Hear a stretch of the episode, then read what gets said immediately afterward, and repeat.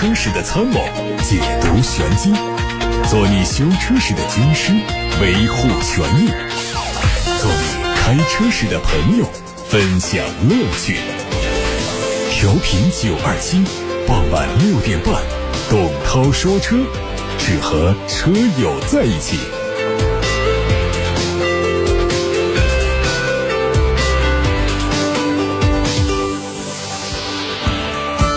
各位好，我是董涛，六点半到七点半回答大家的选车用车提问，沟通热线是零二七八六八六六六六六，可以留言。另外是董涛说车的微信公众号，可以图文留言。新闻：最近宝马发布了二零二一年在中国的战略规划，宝马集团将在今年为中国消费者带来二十五款全新和改款产品，包括 iX、M3、M4、mini 三门版、五门版，以及年初刚刚上市的宝马二系的。四门轿跑等等，在车机端这方面，宝马还会在今年推出全新的 Drive 人机交互系统，系统会率先搭载在宝马的 iX 车型上，进一步提升数字化操作的直观性和便捷性。另外，微信车载版也将在今年正式推出。海外媒体曝光了一组新款兰博基尼 Urus 的路试照片，可能在2022年左右亮相。它的前格栅从现款的不规则造型变成横向的贯穿式条幅，两侧增加垂直布局的设计，让新车看起来更凶狠。侧面造型和现款一致，尾灯内部造型细微改变，排气还是双边四出，整体细节基本跟现款一致。动力用的是 4.0T 的双涡轮增压 V8 发动机，没有变化，匹配八速的自动变速器以及四驱系统。不过新车的最大功率或最大扭矩应该会有小幅度的提升。网上传出一组新款本田雅阁的实拍图和部分配置信息，外观相比现款做了小幅度的调整，前脸的中网部分采用横向镀铬装饰条来点缀，下方的雾灯区域更大，内部通过一根黑色的装饰条贯穿，并且是连接中网，整体造型更精致。尾部的排气口是粗壮的镀铬装饰条，新车的长度较现款小幅提升，动力还是一点五 T 和二点零升的混动。此前丰田曾经公布在中国的新能源战略。布局推出奕泽和 CHR 纯电动版之后，将推出基于全新 eTNGA 电动架构下的新能源产品。计划在2025年在中国推出十款纯电动车，也是丰田电动化转型的重要一步。我们从丰田中国官方获得消息，首款车型是基于 eTNGA 架构打造的中型 SUV，将在四月份开幕的上海车展上全球首发。这车无论是外观内饰性能，都将是丰田自身的突破，也会更加贴合中国消费者的爱好。另外，丰田在中中国已经注册了多个以 BZ 开头的全新商标，估计 BZ 系列将是丰田 eTNGA 架构下的专属命名，和现有的纯电动车进行区隔。网上还有一组国产的林肯冒险家插混车型的申报图，外观和燃油版一致，蓝色的林肯徽标表明它的电动化身份。动力用的是一点五 T 发动机和双电机组成的插混系统，纯电续航六十四公里。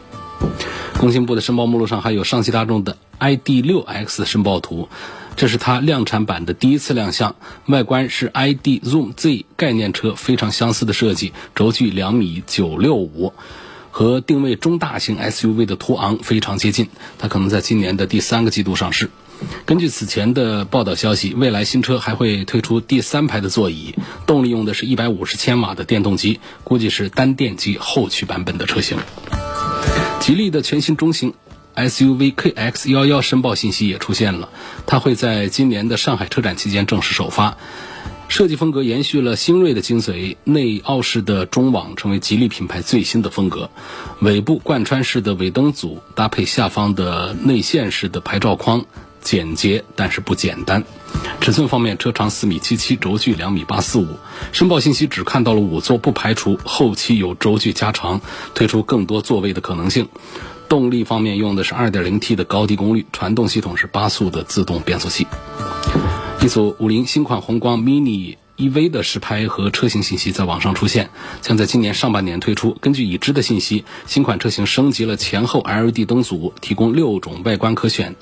另外，它还可以选装包括倒车影像、安全气囊等配置，并且配备蓝牙连接，增加了 USB 充电口，同时还提升内部的储物空间。续航方面，它由三元锂电池换成磷酸铁锂电池，最大续航提升到两百公里。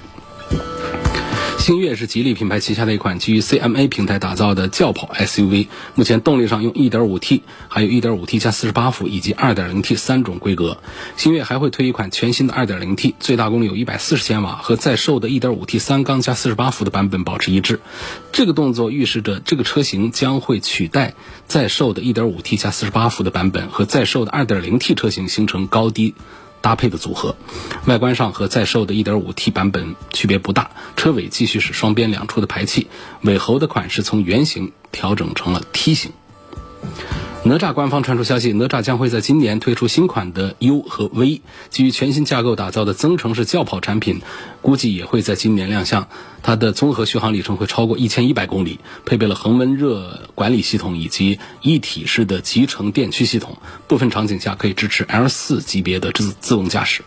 新款的哪吒 U 的升级主要是体现在续航上，最大里程从现在的五百公里提升到六百一十公里，另外还会配备二十二个摄像头和雷达传感器，实现 L 二加级别的自动驾驶辅助功能，并且支持换电。新款的哪吒 V 增加了 L 二级别的自动驾驶功能，预计会。配三百六十度的全景影像、ACC 自适应巡航、主动刹车等配置。车内取消掉了所有物理按键，所有的操作都可以通过触控或者是 AI 智能语音来做控制。各位刚才听到的是汽车资讯部分，董涛说车正在直播。现在接下来的时间啊，就开始回答大家的选车用车提问。今天的第一个问题呢，我们回答肖先生的。他说：“听说现在啊，理想啊、哪吒啊都在做增程式的电动车，什么叫？”增程式电动车，它和普通电动车有什么区别？增程式可靠不可靠？会不会是假的电动车？这个也不是假的电动车啊。增程式是什么意思呢？就是增加行驶的里程，这是简单的字面的理解。从结构原理上讲，我们的电动车呢是需要额外的对它进行充电，然后呢由电池释放电能给电机，那电机通过运转带动车子跑。而这个增程式呢，通常会通过燃油发动机来发电，给电瓶充电，电瓶里面的电再给电机，电机转动，带动车辆往前跑。所以这样的话呢，同样是这加五百块钱的油，我们在燃油车上可能就跑六百公里，但是在增程式上就可能跑到一千公里去，就是这样的叫增加行驶里程的这么一个呃字面的一个意思。增程式的这个汽车。实际上呢，增程式的汽车呢，在目前汽车界里面呢，并不认为他们是领先的，相反认为呢，它是一个比较中庸的一个套路。因为这样的增程式的这个设计思路呢，在很早以前就有，在电动车还没有这么兴盛的时候，甚至在一些卡车上都在用这样一种技术。那么在现在的少数品牌在用这个增程式的电动车的这么一个思路的时候呢，并不是被。汽车业界所广为看好的，大家目前看到的这个大的方向呢，仍然还是纯电动的这个方向，以及直接用这个氢燃料的啊这样的这个新能源汽车。增程式呢，它也是一个过渡啊，也是一个过渡。但是在目前来看呢，我们目前的这个不管是理想啊，还是哪吒，他们做增程式呢。这个性价比的表现各方面呢还是不错的，还是有自己的一些现阶段的一个优势。只是说这一项技术呢，并不是那么的带着大趋势的啊一个物种。下面我们要看到的一位网友啊，在平台上留言跟我们分享了他的用车感受。我觉得这样的帖子，我们一定要优先的跟大家来分享啊。这网友的名字叫周全，周全留言说听节目好久了，晚上睡觉之前呢都有听前一天的音频的习惯，这个是通过我们的微信公众号来听往期的节目的音频的。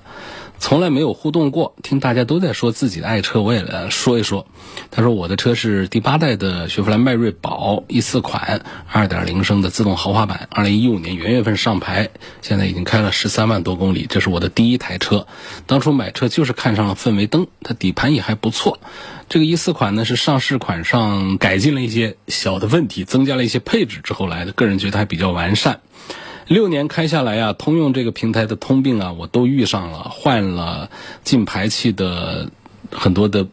设备和配置，包括风扇、尾箱锁、这个尾箱的漏水等等。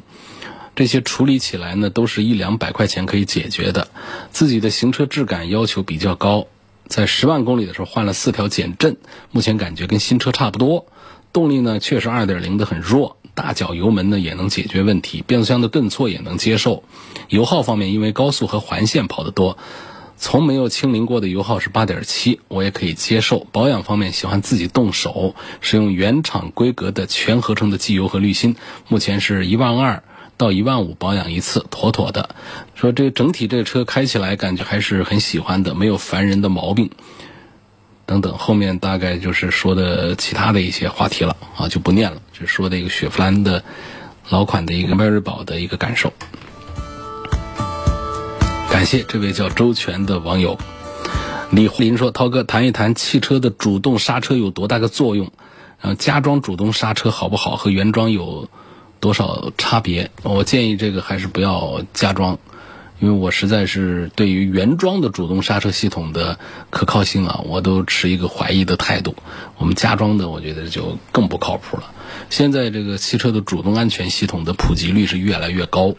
以往只是在高级车上才会出现主动刹车，现在在一些紧凑型的车上也可以看到了。但是呢，对于这个主动刹车系统呢，也有很多的质疑的声音。那首先，这个主动刹车系统它相对于现代的这个汽车行业的发展来说，是一个不错的呃智能化的系统。它的工作原理呢，就是通过车辆前部的一个雷达来探测跟前车的或者说跟前面障碍物的距离。当系统判断自身的车辆和前方障碍物即将发生碰撞的时候，它就会主动激活刹车系统，对车辆进行有的是减个速，有的直接可以干停刹停。那么它的主要的好处还是尤为明显的提升了外出行车的安全性啊，尤其是我们在人多的时候，或者是我们在开车的时候自己走神的时候，它可以及时的出面化解一些风险。啊，它通过雷达波检测驾驶员周围的盲区，通过语音信号等等不同的形式来提醒我们驾驶员注意行车安全。所以，对于拥堵路况、对于红绿灯路口，啊，充分的可以体现出这个主动刹车系统的实用性，啊，还是非常高。但是它其中的缺点在于哪儿呢？就是第一个就是它的，我们看了很多的测评，有大量的大牌的车，其实刹不停。其实是把障碍物给撞飞的，也就是它有时候能刹停，它有时候不能刹停，所以这就是讲它一个可靠性的问题。另外呢，就是在有效实现刹车的过程当中，它会出现一个突然刹车啊这样的一些情况。这个对于我们的行车安全，有时候突然刹车，它其实也不是一个比较安全的一个做法。所以说，包括刹车的反应级别等等，啊，成功概率等等，这。其实现在都还是有很多的问题。对于主动刹车来说呢，对它期盼说完全避免车祸，这个是不现实的。它真正意义上是驾驶员还得集中精力开车，它作为辅助，一定程度上降低车祸带来的危害程度。啊，所以因为我们看到那种主动刹车失败的，但是它的速度还是减下来的啊，多数还是减了速度，所以它可以有效的降低车祸带来的危险程度。这就警示着我们车主在外出行车的时候呢，即便你的车有主动刹车系统，你也还是应该时时刻刻的提高警惕。你像包括我们最崇尚安全配置的沃尔沃汽车的呃一些产品、一些车型装了主动刹车系统，他们叫城市安全系统，实际上在做媒体测评的时候也有失败的记录。就是前面放的是假的障碍物，这障碍物呢是确保雷达波能够探测到，结果这个车呢并没有刹停，把前面的物体还是撞飞了。如果说这是一个追尾事件的话呢，其实当时的速度不高，可能双方的车损啊不会太大。但如果前方是一个行人，那么这个后果就还是比较严重的。这是关于这个主动刹车，回答这位叫李华林的网友的提问。下一个问题说，我很喜欢宝马的 Mini，是女孩子，那么我应该买它的什么配置性价比最好？呃，Mini 确实是女孩子选择小巧可爱的车型啊，这当中呢就是呃比较单一的一个选项了。原来还有几个车，现在基本上就比较少了。其实我们就看到的奔驰、宝马、奥迪的那种十几万的入门车呢，呃，也很小巧，但是跟 Mini 来相比的话呢，其实也并不构成多强的一个竞争关系。毕竟在风格上讲，那几个就是还是比较常规，只有 Mini 它才是特别突出的这么一种这个外观内饰的这种风格。虽然说车也并不是很好开，但确实是特别讨女孩子喜欢啊。关于 Mini 这个车呢，它至少现在是有在国内市场上呢，咱们能够买到的，就是在售的啊，是有三个形式的，一个是最常规的那种 Mini，然后呢，还有就是一个 SUV 型的一个 Mini Countryman，还有一个呢就是那种加长型的，啊，就是后面有个对开门的这三种。这个首先在这三个方向上，我建议这位朋友呢，你就是自己要定一下，要不要一个 SUV 形式的 Countryman 的。否则，如果我们只要最小巧的话呢，那就是普通版的这个 mini。我们想要第二排的空间再大一点的话呢，它有一个加长版的，后面是对开门的。那我们其实这不同的外形的，它们的动力系统都是差不多的，配置也都是这个分的层级也都是比较接近的。就以这个普通版的 mini 啊，它有三门版、五门版，我们来讲它的这个动力的这个选择的话啊。有三缸的 1.5T，还有四缸的 2.0T，啊，我仍然是建议呢买四缸的 2.0T 的低配，这样的价格是不超过三十万，二十几万就可以了。不管你是要买它的五门版还是两门版，这个是自己来看了。如果说它在车标上呢，它会写上 Cooper S，啊，带上一个 S，这就代表是 2.0T 的这个版本。这个不是说我要它的动力多快，那我们开个 mini，很多女孩子开车不要它多快，而是说什么呢？就是它这个四缸机并不是一个高功率的一个四缸机啊，但是呢，确实这个四缸机是宝马家里现在是这个呼声最高的、信任度最高的一款动力，而三缸的 1.5T 呢，在宝马家族里面呢是被验证卖的并不好的，所以我给这位朋友的建议，不管你是买一个 SUV。还是买有买一个长版的，嗯，还是买一个最普通的，三门五门的这种 mini，动力上我建议呢要选它的 2.0T。位网友发过来一句话：如何在节目里提问？我已经看到了你的提问，就这样提问，欢迎把你的问题发过来。下一个问题说叉 C 九零这个车。希望能够从性能和后期的维修保养方面评价一下。这个沃尔沃的 x C 九零这样的车呢，它不是一个太注重性能的。沃尔沃整个的体系的产品都是比较注重安全配置，那么它的人性化，包括它的舒适性，包括它的隔音降噪各个方面，就这些舒适性能都是做的比较弱的。然后后期的维护保养呢也并不便宜，所以呢，沃尔沃的 x C 九零呢还是不太服中国的水土。因此，它卖的也并不是那么好。有位网友在八六八六六六六六上留言，这是谭先生，他说从后期的维修保养、驾驶感、品控方面评价一下英菲尼迪的 QX 五零啊，这个车怎么样？啊，应该买它的什么配置比较好？东风英菲尼迪呢，这个产品基本上在中国市场上确实是表现是。当然说，相对于日系的其他的另外一个讴歌来说呢，它还算是表现不错的。但总体上讲呢，目前是在一个非常艰难的一个境地。这是它卖的最好的一个车了 QS 五零一个月只能卖一两千台，这意味着企业应该是经营的比较困难的。这个数字是比较小的，全国范围那么多 4S 店一起卖，一个月如果只卖一两千台，而且是它卖的最好的一款车的话，那么就差不多意味着这厂家是举步维艰了啊。我们现在很多厂家的一款车型一个月能卖到上万台，甚至是数万台，而它旗下还有多款畅销车型，那样的厂家，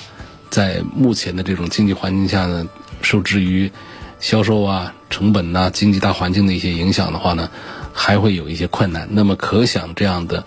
主力的畅销产品只卖一两千台的话，那么厂家的日子该是多么的难过。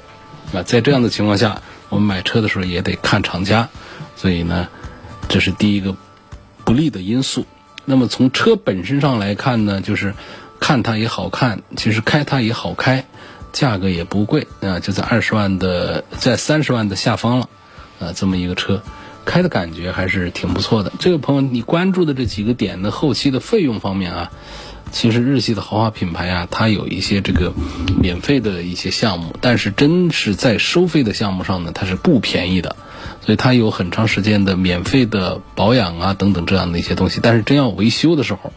要付费换件的时候，仍然还是很贵的。驾驶感受没得话说，品控方面呢，因为这个是东风英菲尼迪的，在品控方面还是能够秉持日系高端车一贯的那种品质水平，质量的表现还是不错，总体上的投诉并不高。另外呢，他谭先生还问到，如果要买买它的哪个配置比较好？它也是分成一个高低功率的不同，但是它的低功率呢，实际上也是相当于其他品牌的一些高功率。实际上这个车呢，开起来这个动力表现还是不错的，所以没必要追求它的高功率去。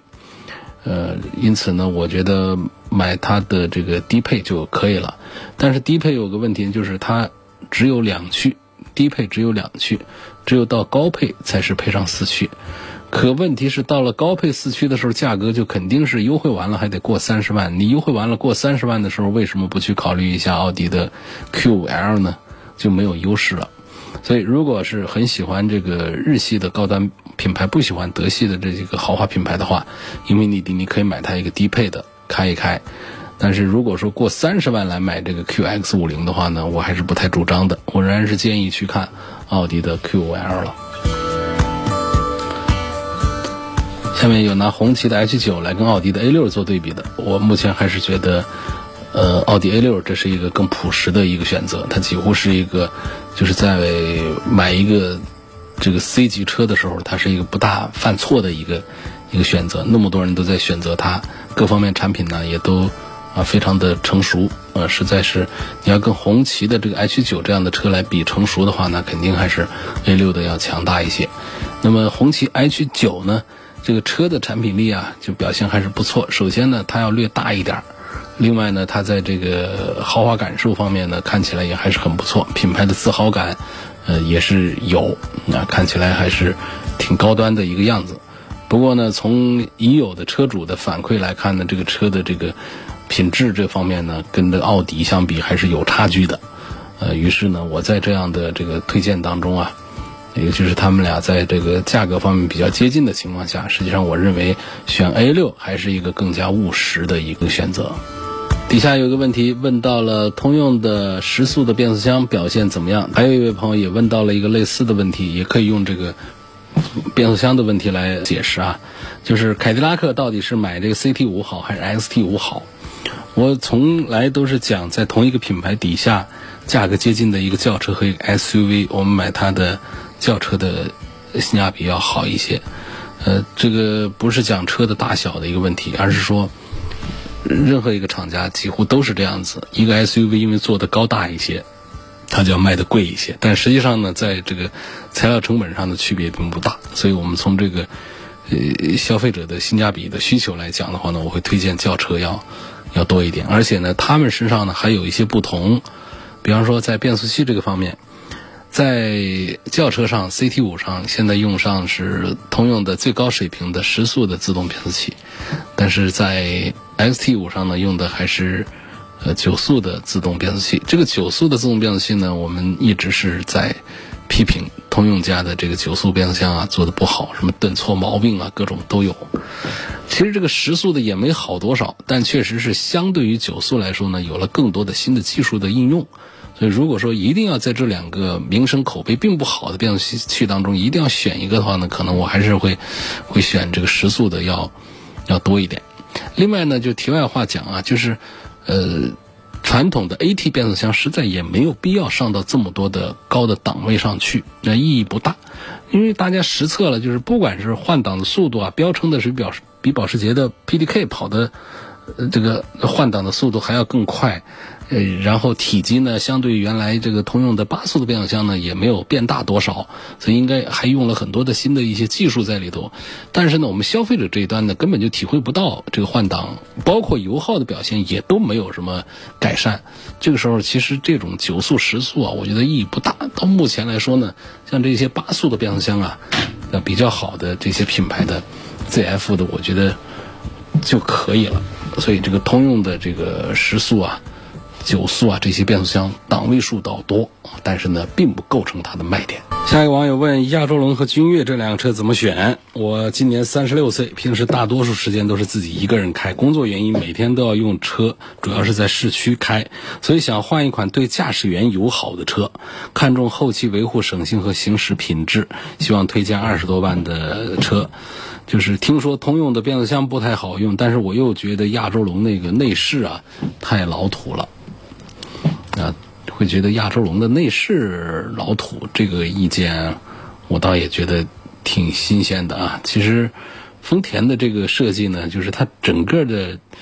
除了凯美瑞搞得奇形怪状的之外，其他都还是比较板正的那种设计，是比较容易被大家接受的。但是呢，同时也带着一些设计感在里头的。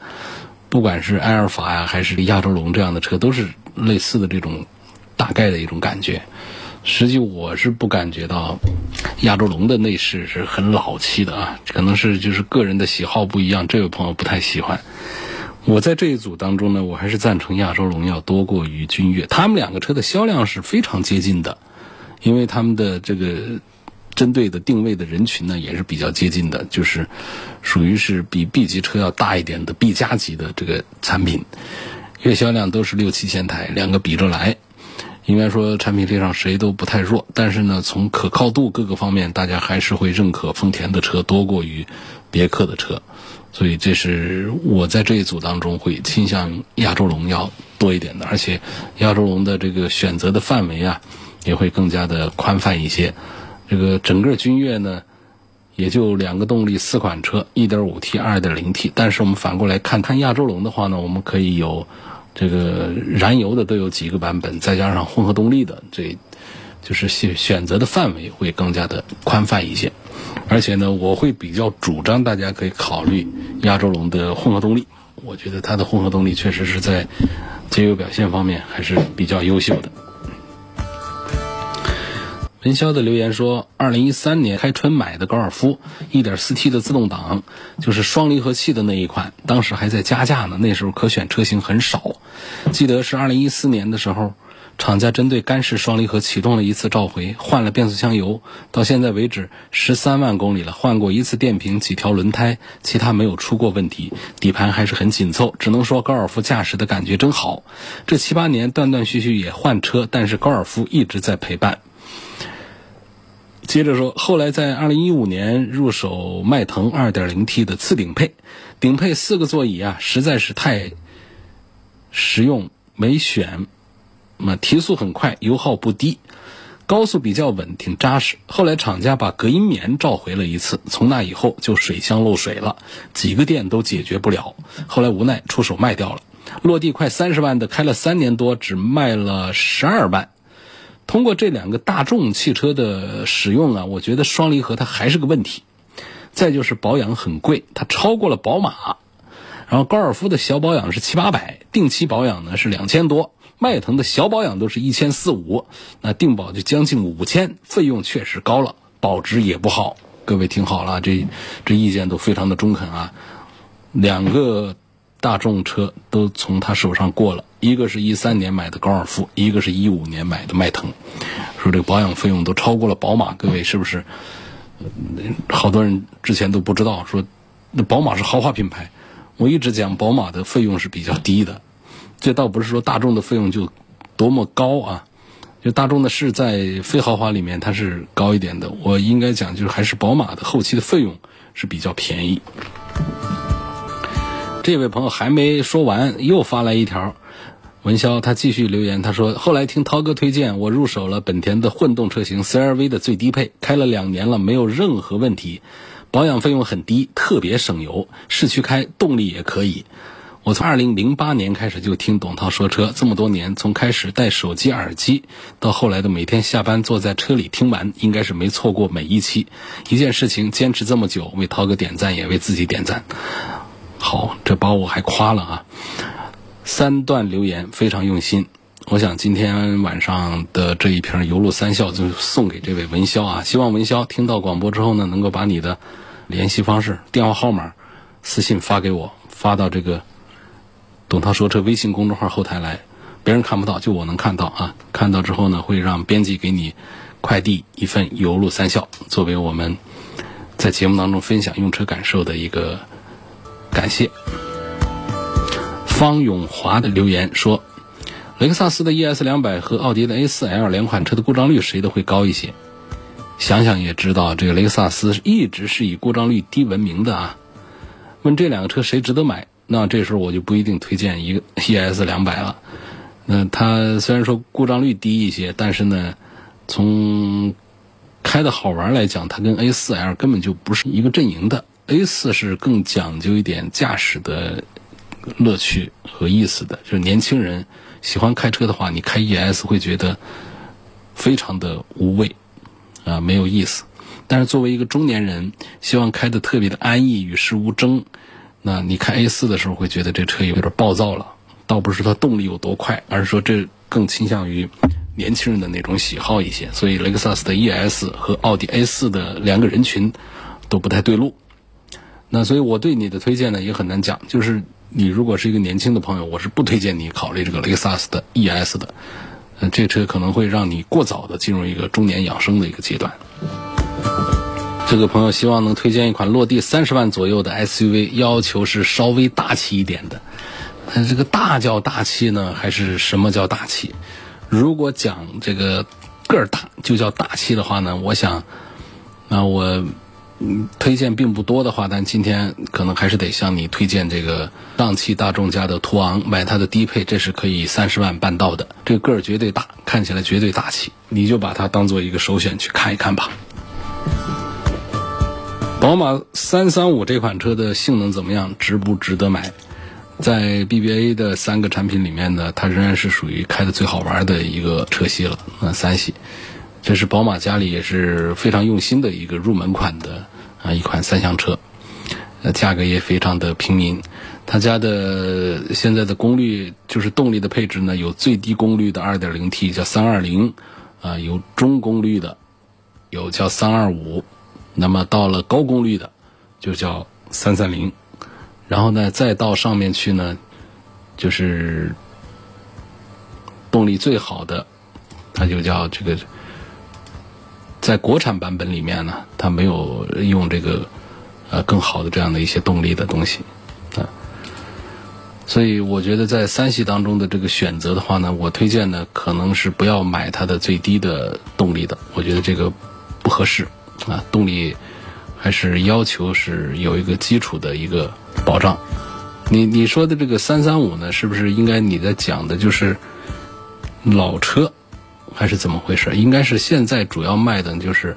三二零、三二五和三三零，你是不是打错了字？还是怎么回事？在国产版本里面呢，我给你的推荐呢，至少是应该买一个中功率的一个三系。还有买叉三，应该是买哪一款的性价比比较好的？宝马的叉三的这个动力配置，我为什么只讲这个动力配置呢？因为这些豪华车的。呃，安全配置、舒适配置基本上区别不太大，尤其是安全配置的区别非常小，所以主要是在一个发动机上做出一个高低不同的功率的调教。在叉三上呢，也是分高中低三个功率，有二五、二八，还有三零。这当中呢，我觉得买它的中功率吧，仍然是建议，因为高功率的价格确实又上去了，就是在中功率上，目前的价位呢，就是在四十万的下方。整个这套动力呢，在跟奔驰的和奥迪的同价位的产品相比呢，仍然还是属于动力上也最好的，各方面制造的成本呢，平衡性都做得会更好一些的，所以推荐叉三的二五 i、二八 i 和三零 i，我推荐中间的这个二八 i。最后一个问题要对比的是 Q 三、昂科旗、奔驰 GLB、吉普的指挥官、雷克萨斯的 UX。你要从哪些方面来对比？没有说清楚，这个我就不好做推荐。我想还是很多人会喜欢雷克萨斯的 UX 啊，说这个车，呃，作为很便宜的一个雷克萨斯的一个 SUV，这个看好像看起来挺划算的。但实际上这当中，我觉得雷克萨斯的 UX 呢，我的推荐指数是比较低的，因为雷克萨斯太擅长于。在一个普通丰田的一个车子上做了一些内饰的精化之后，呃，贴上一个雷克萨斯的标之后，这车子就会卖的老贵老贵的。它跟其他的豪华品牌和普通品牌之间的差异啊，就要大多了。它不像是奥迪和通用的关系那样的。所以这是我觉得雷克萨斯的 UX，我我甚至我推荐 RX，我都不推荐 UX，就是这个道理。它跟荣放的这个关联太近了，所以就显得性价比很成问题。吉普的指挥官也是不做推荐，是毛病多了。奔驰的 GLB 呢，因为它的动力比较弱了，呃，买它的高功率的一点这个三 T 的呢，这还是是个事儿啊。毕竟它是一个尺寸不小的一个奔驰。别克的昂科旗呢，他们就跟这些，就包括奥迪的 Q 三呢，它就完全又不是一个阵营的，呃，一个事儿了。所以，如果说我们追求一个豪华品牌的话呢，在奥迪 Q 三和奔驰的 GLB 之间呢，我可能还是倾向于奔驰的 GLB 要说说多一点。就是我不这样推荐，我估计好多朋友在看到价格接近的时候，也会选择奔驰的一个 logo 去。那别克的昂科旗呢，我觉得推荐的指数呢，就要就要再低一点吧，因为毕竟这个昂科旗现在的卖的也不好，而且它配的这个动力配置啊。在稳定性各方面也都是要比奔驰和奥迪的产品都要弱一些的，所以这一组推荐呢，给到这位朋友，首先是灭掉了两个啊，然后在这个奔驰 GLB 和 Q3 和昂科旗之间做了这么一个排序，供这位朋友选择参考。今天的董涛说车就到这里结束，感谢各位收听和参与。